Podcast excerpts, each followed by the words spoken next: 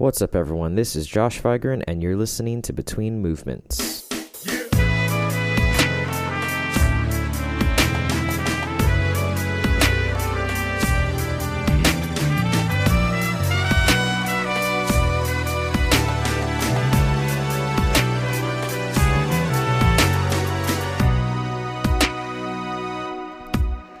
Hello, and welcome to another episode of Between Movements.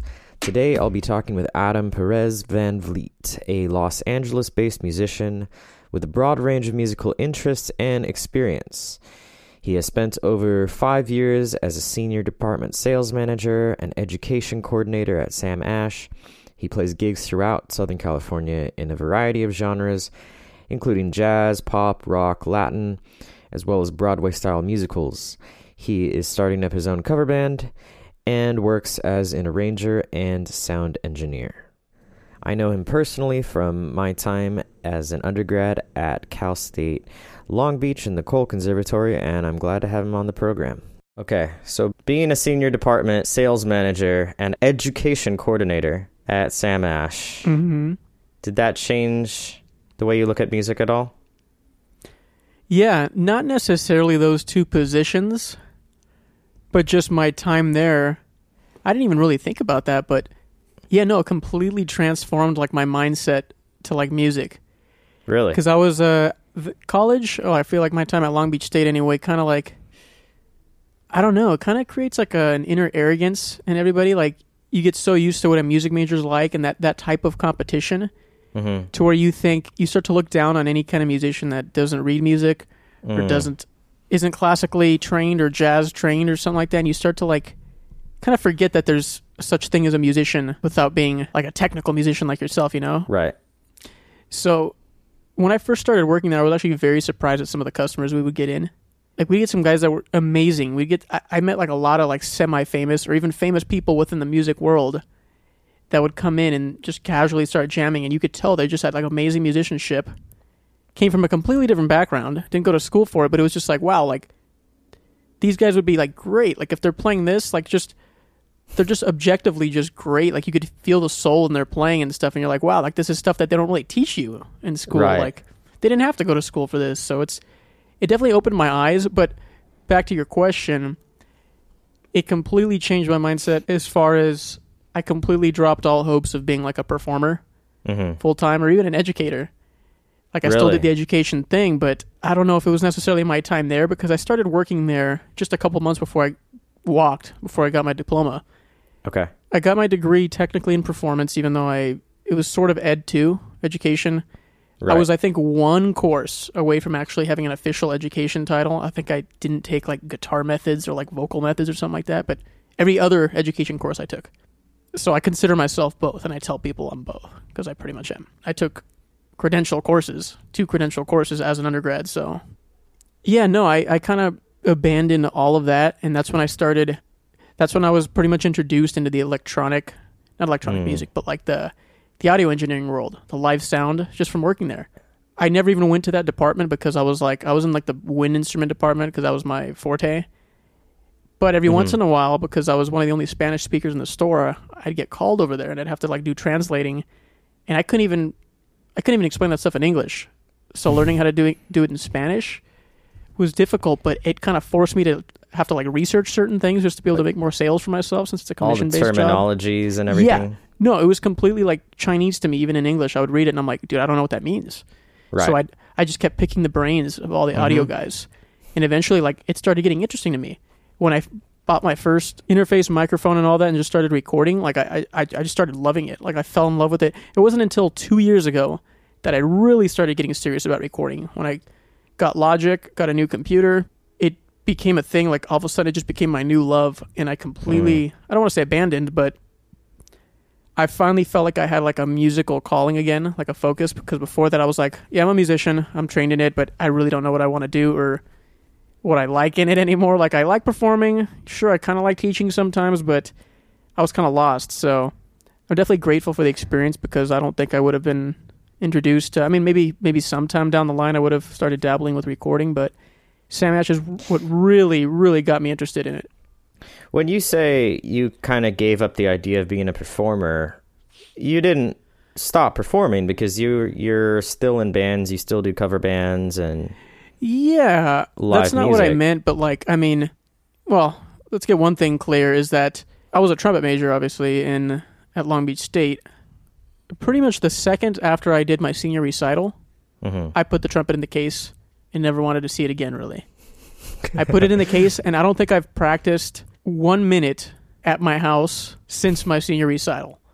I'll, I'll pull it out. I've pulled it out several times for gigs or for students, Mm-hmm. obviously, because I teach a couple students still. And even when I was teaching at Sam Ash, I had several students, and I'd have to bring it to work and all that.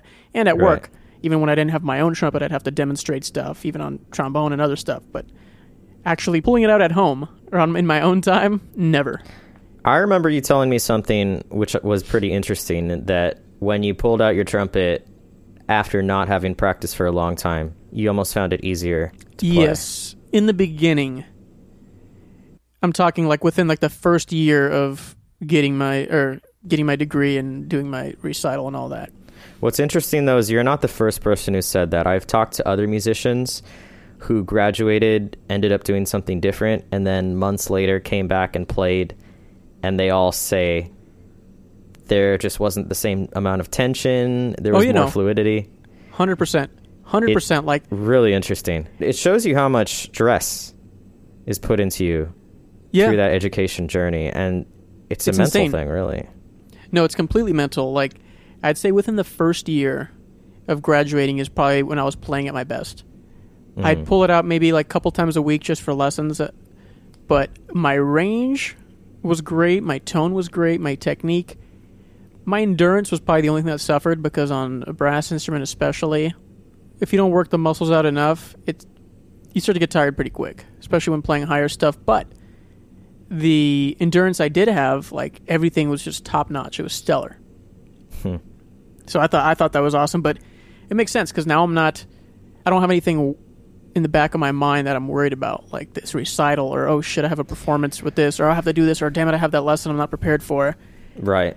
And right. just because I'm not, I don't care anymore. Like it's just kind of like a, I'm playing it for fun or for, for myself or for a different purpose than just, oh man, I need to get better at my instrument. Or it's like I'm already, oh, I'm already done, got my degree, great, a big weight off my shoulders, you know. Yeah, for sure.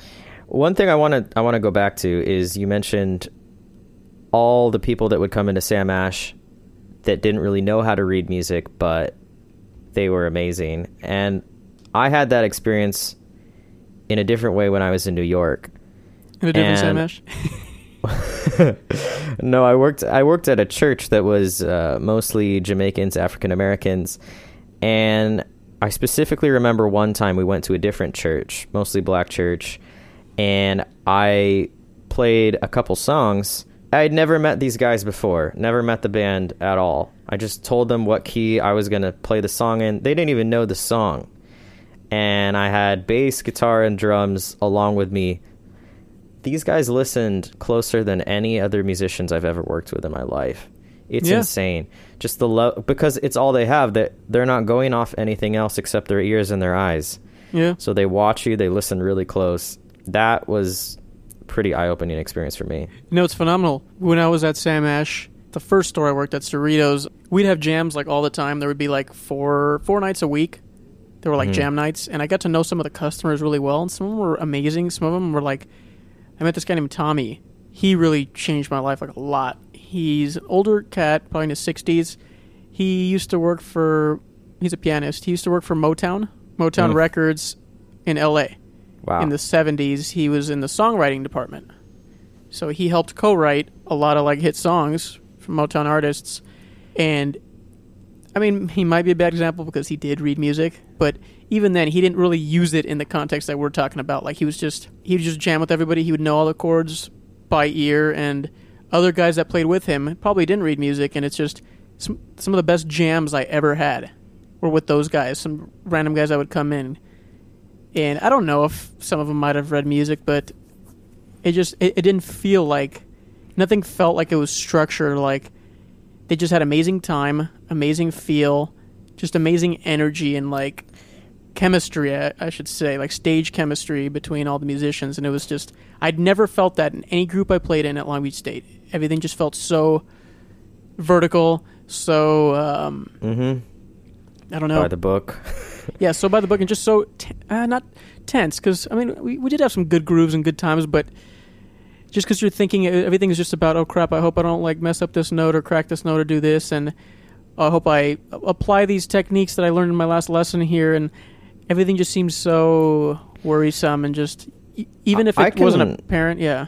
I can probably count on one hand the number of musicians through any of my degrees that I really had like good energy with performing in, Mhm. in from school. It's it's weird. I, I always wondered why they don't teach both things. Because for me, the ability to play by ear, the ability to improvise has been so helpful to me in terms of jobs. Like I got two church jobs that I would not have gotten because I could do both. I can sight read and I can play Yeah. by ear. And it's so weird that almost no one can do that. Almost no, No. one lives in both worlds.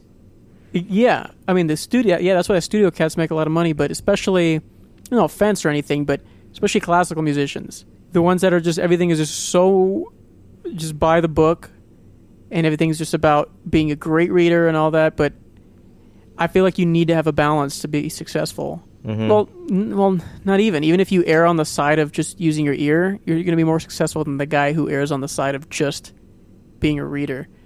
Because if you can't play different styles, you can't feel the music, you can't groove with other people without having the music in front of you, you're not really going to be super successful. And just you somehow become this, unless you're like an amazing technician. This is what my dissertation is going to be on is about Really? improvisation and classical music. There you go. because Bach, Beethoven, Mozart, Chopin, Liszt, they all improvised. They all expected their students to improvise. And if I mean if you didn't improvise, you weren't considered a true musician. So like Chopin, he would he would go up and play his pieces differently during concert. Even Rachmaninoff would if you listen to recordings versus what's on the page, he's constantly changing things, changing dynamics, changing phrasing. Somehow that was lost, mostly around the 1850s Hmm. and it just never came back. And I think that it killed off a main part of what classical music should be. And then all of a sudden, improvisation was relegated to the realm of jazz. mm-hmm. I think it's unfortunate. It is unfortunate. Yeah, I don't know. I don't can't think of a solution to it, but no, I agree with everything you're saying. What I was gonna say is what's really funny in this kind of the non-classical or jazz trained part of my musical life, like other gigs I've been on. It's really funny what other musicians, not even just musicians, but just people in general, what their idea of a musician is. They don't know like the concept of a studio musician or anything like that there's a lot of people that don't even consider somebody a musician if they don't either write their own music or like improvise in any way shape or form you know? That's a Mhm. less extreme version but and it's funny because i it's more apparent when you talk to a non-musician because every time i tell people i'm a musician they're like oh so can i check out some of your music or can i do this? That's the first thing everybody says. They assume you you write your own music. And for me Hmm. that sucks because i don't write my own music. I want to but it's it's interesting how like that's what people don't realize that there's just a technical part of music too like a reading what's in front of you and recording stuff on sessions or something but it's kind of funny it makes me think like may- maybe you aren't you aren't a true musician if you can't like create you know what i mean i don't know Well, part of being a a musician is taking something and making it your own, even if you're not writing your own songs. yeah putting your own emo- emotion into it and your own Yeah. Uh, or arranging things. You've done arranging stuff, oh absolutely i've done a lot of arranging Yeah, so that's that's a form of composition, I would say. yeah So, in your definition, what is what does a modern studio musician look like? modern studio musician Mm-hmm. I mean, versatility is the main word that comes to mind. Like, you have to be able to wear a lot of hats. You got to be able to play multiple genres and feel at least somewhat at home in all of them. Obviously, you have to be a good sight reader, just because sessions, the amount of time you have, just doesn't allow for lollygagging and subpar rhythm reading and all that. You know. I couldn't agree more about the versatility thing. So many gigs I've gotten and jobs I've gotten have been simply because I can wear different hats, play different styles of music, and Mhm. adapt. Yeah. You know, like in that Jamaican church, I had to learn how to play reggae rhythms and sing at the same time, or calypso rhythms and sing at the same time. You know, something I never learned in school. Or the opposite are the are the musicians who just try to stick to one specific thing. Oh yeah. If that's your thing, I mean, then go for it. If it if you're happy and if it pays the bills or either or both, then shit. But I mean, I'd prefer to be like a versatile guy. I'd rather be the jack of all trades than just the guy that does one thing. One trick pony. Yeah, one trick pony. I mean, because I, I know a lot of guys like that where they're great. Like they they'll do like reggae or ska or something like that, and that's all they know how to play. You put them in like a jazz group, or you put them in this, and even if they try to get there, you can always kind of feel that. You can hear their background and their playing and their phrasing, and you're like, okay, yeah, this guy he does this a little too much. So Yeah. I Yeah. kind of get a kick out of out of hearing people say, "Oh, I didn't know you could do that too." I love it. You know, a lot of people don't know that I can play guitar, and when they see it, they're kind of shocked. Or, Hell yeah. all right, man. So I got to ask you about these this cumbia band. Okay. How did you get involved with that? very very funny way i um i'm part of a group on facebook called socal musicians for paid gigs and more Uh huh.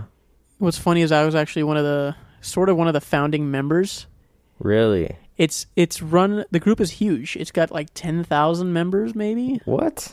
somewhere around there. It's it's got a lot of members and constant posts. What happened was this guy named Phil he runs it. He's the moderator. There was a different group called I think like SoCal Gigs or something like that SoCal Music Gigs. And there were- there were a lot of people that were posting like unpaid gigs or play for exposure or pay to play shit and people were just getting tired of it and there were just constant fights like Mhm. arguments on the thread saying why the fuck would I go to this I'm not getting paid Mhm. and I remember one of them, I, I got into an argument with some lady, and I was saying, so you're really going to expect somebody to go to three rehearsals and like four shows just for exposure, or for for no pay is what I said.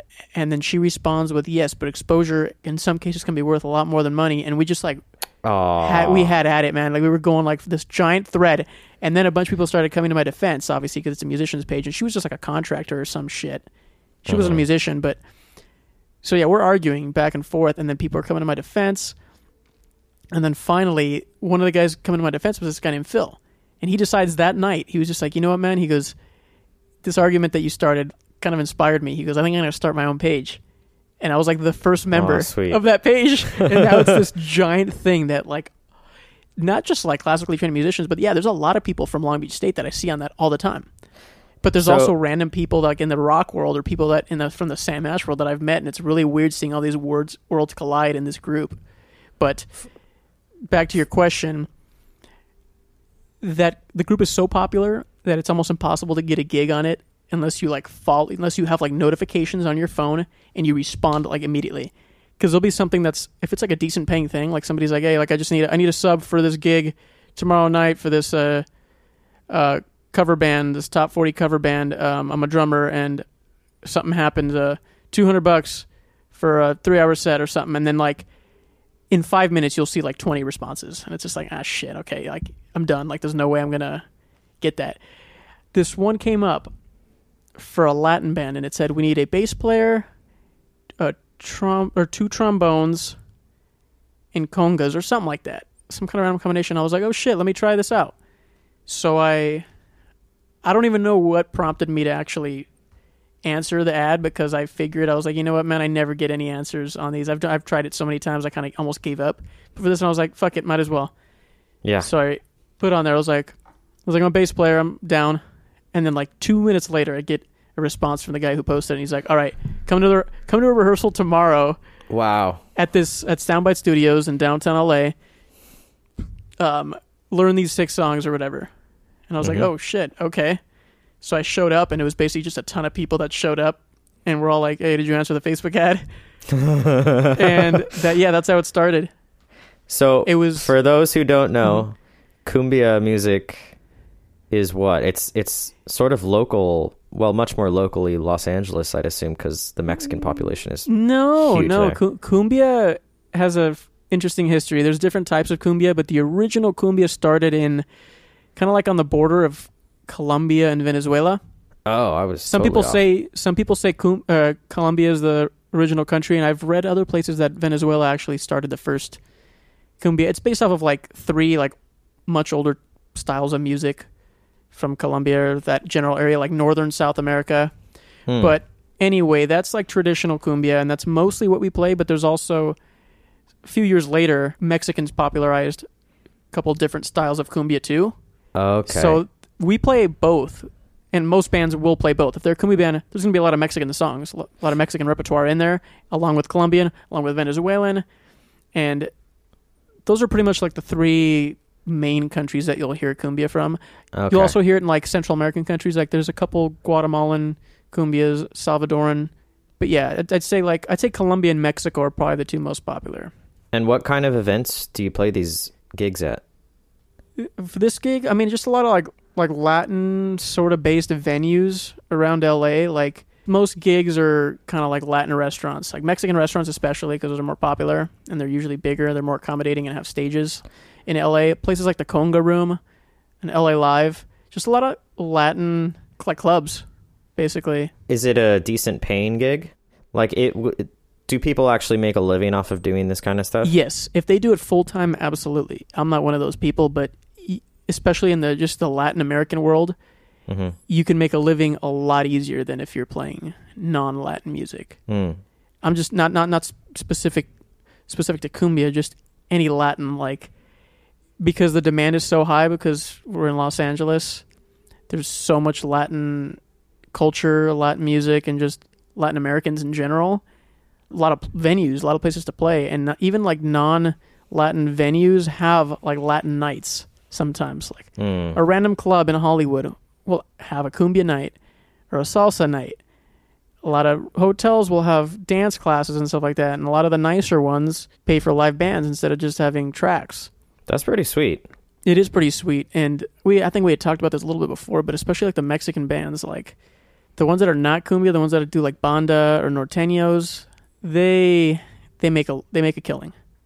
Some of those guys, like you wouldn't believe it, and this is also back to working at Sam Ash. Like those were like a big part of my my clientele, people like that, and they'd come in and they'd apply for credit cards, and they'd have, you'd have to put your like monthly income and all that. And I would see Mm. what some of these guys would make. They didn't have a day job, and these guys were killing it, making Really? a ton of money. A lot of them six figures, Jeez. just playing in Latin bands, and a lot of them get paid under the table. Well, most of them probably get paid under the table. Yeah. Yeah. And it's funny. I mean, this is a little bit irrelevant, but they get a lot of them get paid in money and drugs. Especially the banda guys, man. The banda guys, like they would. I had a buddy who was not Hispanic. He was white as can be.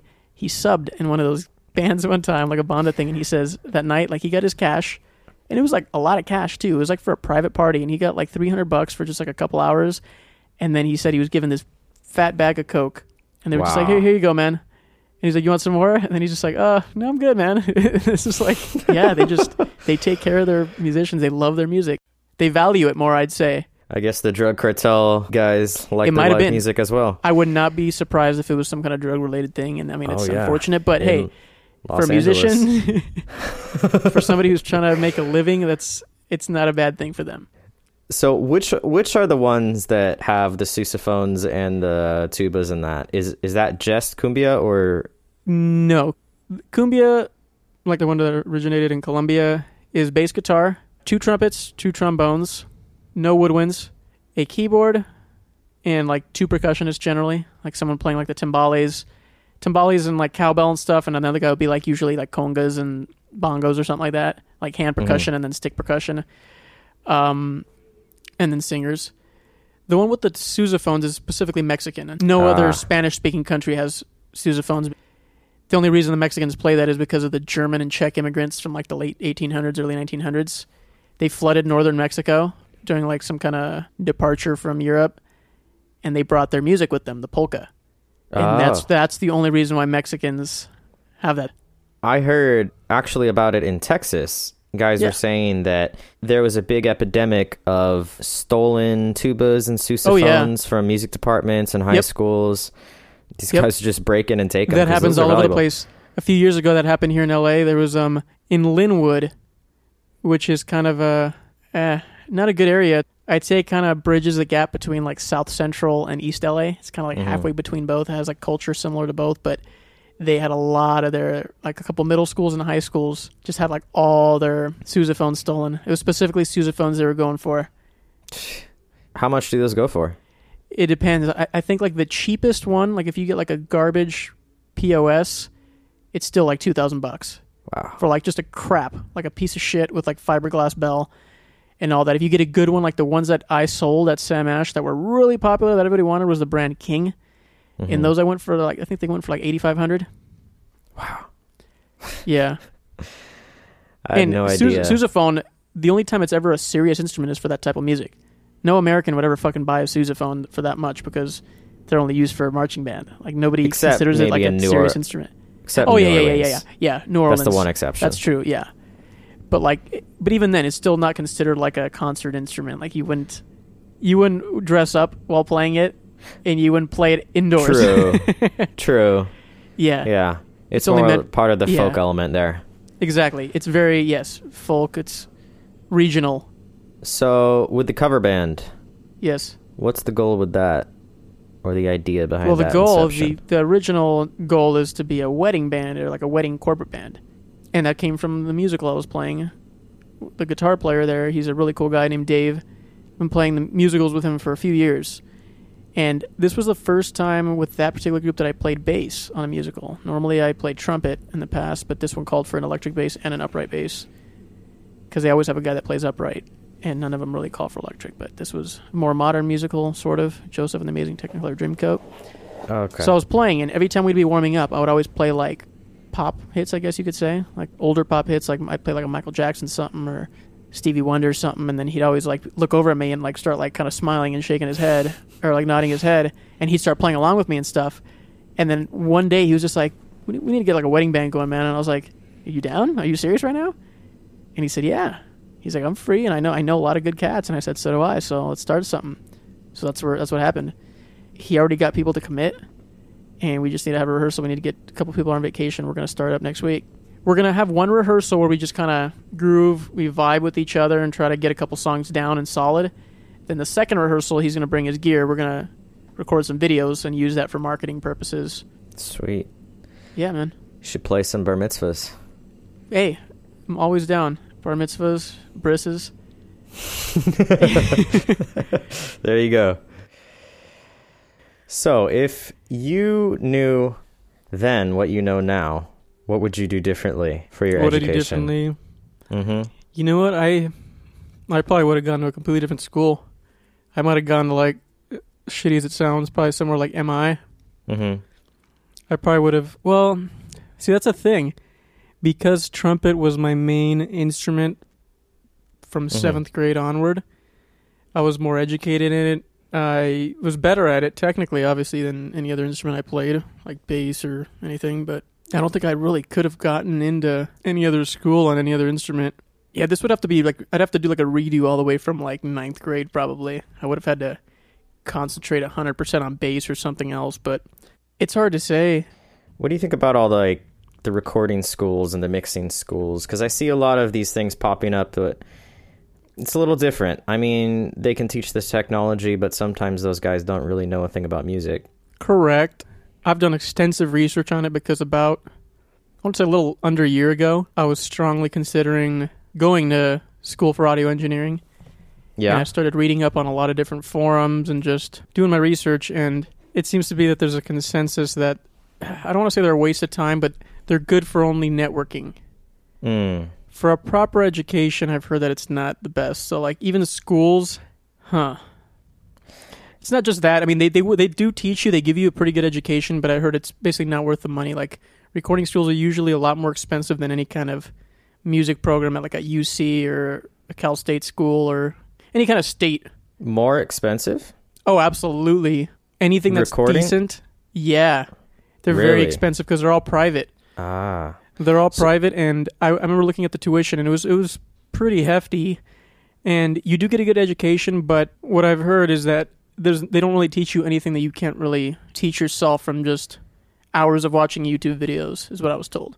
I said the o- the only thing that it's good for is connections. Wow. If your teacher if you get close to your professor, if you're a standout student, they might throw you a bone every once in a while with like coming to a session. Of course, that usually entails kind of like janitorial work.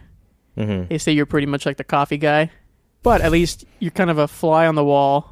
You can kind of name drop in the future and you can kind of meet people that way. But yeah, you're not going to be doing any kind of real work in a studio if they start getting you small gigs here and there. But it's still better connections than if you hadn't gone to school. So some people say it's worth it. It's been like 50 50 from what I've read, is people are like, you know what? Yeah, I met some great people that ended up building my career. And other people were like, no, I mean, honestly, like you can watch hours of like some of the good teachers on YouTube, some good articles, and get the same exact education. You just won't have the connections. Yeah. That's pretty crazy. I mean, Mm-hmm. school is so expensive to think that it would be worse than that. Did I tell you how I got started with DAWs? It was at Queens Mm. College when I was there. You, I remember you telling me you took a Pro Tools course, but I don't remember what it was for, or if it was an elective, or you actually needed it for your degree. I don't remember. It was an elective. I didn't need it at all. In fact, I just needed to fill some extra credits. It ended up being one of the best things I ever did. I know. Uh, this guy, I love it. Pete Calandra, he composed the Fox Sports theme song and things for Sundance Film Festival, Oprah Network, History Channel, documentaries. He's done a lot. And so he just started Network? teaching. Yeah, all sorts of random Yes. stuff. He's all over Mhm. the place. His class was so good. I ended up taking another semester of it. And it got so popular that there was a wait list for the class. People would show up and he had to turn away people and create even more credits. And it was just an elective thing. But a lot of uh, my classmates who graduated ended up getting jobs because they had that skill. And it was mostly an elective. Ended up paying off big time. No, exactly. I would say overall, I would say the experience is probably worth it taking classes like that. But well, in your case, since you only took what one class, two classes, Two classes. DAW? Yeah. Mhm. if you're doing that, absolutely worth it, and it's already part of your education. Yes, but if you're going to school just for that, the experience and networking is worth it, but the education itself is probably a little overhyped, overpriced. I mean, I could say the same about college as well. Oh no, of course, no, no, no. The best class I ever took in college, I, I audited the class. I didn't get I didn't get any credit for it. Which one was that? That was a jazz arranging one. The only reason I had to audit it, it was because my last semester, maybe last two semesters, I was part time. So that's Mhm. under 12 units. And if I had taken that class, I would have been full time. Ah, So I was like, shit, like I really want to take this course. I've heard good things about it and it's just interesting to me. So I just, I asked Jeff Jarvis. It was really funny. I actually asked him in the middle of a gig. I played in a group with him for a little bit in Orange County. And I remember Mhm. saying, hey, I really want to take your class, but I, uh, I can't fit it into my schedule because of units. Like I, it would make me full time again, and I can't do that. I don't remember if it was because of the money or something else, or maybe a combination of both. But he told me he was like, "No, man, just show up on the first day. This is what it is." He goes, "I don't care if you take my class." He goes, "Just you can audit it." And I was like, "All right," so I did.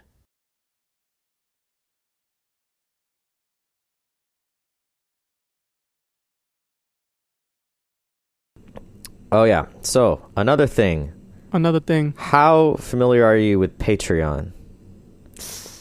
somewhat, Do you know anyone who's actually done it personally? not personally. No, I know my favorite comedian uses it. Well, I know a lot of a lot of independent media people use it. Mm. I kind of have a crazy idea Uh oh, to create one for myself. it's not that crazy. Well, the idea came because working at different churches, I've had people for years come up and just tell me they really like my stuff and give me money. When I left this job, I just played my last Sunday. A lady gave me five hundred dollars, and they're still collecting. They're still collecting money. Like Jesus, you know, I'm gonna get a bonus because people just people would come up to me, give me ten dollars, twenty dollars, twenty five dollars. They really like my music. They like what I do, so they want to support it. shit, man. And I'm thinking, this is what I really want to do. I want to create more music. I want to write more stuff, but I don't have the time for it. If I created a Patreon account and kind of seriously dedicated myself to creating more content, More power to you, dude. I don't know. It's kind of uh, it's a nerve wracking idea, but at the same time, I think I want to try it. Dude, go for it, brother. My idea would be like for the first three people or something to hit like I don't know ten dollar a month, twenty dollar a month level, Mhm. I would tell them that I would create a cover song for them, like a song of their choice. You can choose. bro, you cover. bro. Yeah, try to create incentives for people. Shout outs. Hey, my name is Josh Vigran. I'm the Josh Vigran. But yeah, man, Patreon. I'm seriously thinking about doing it. Do it, dude.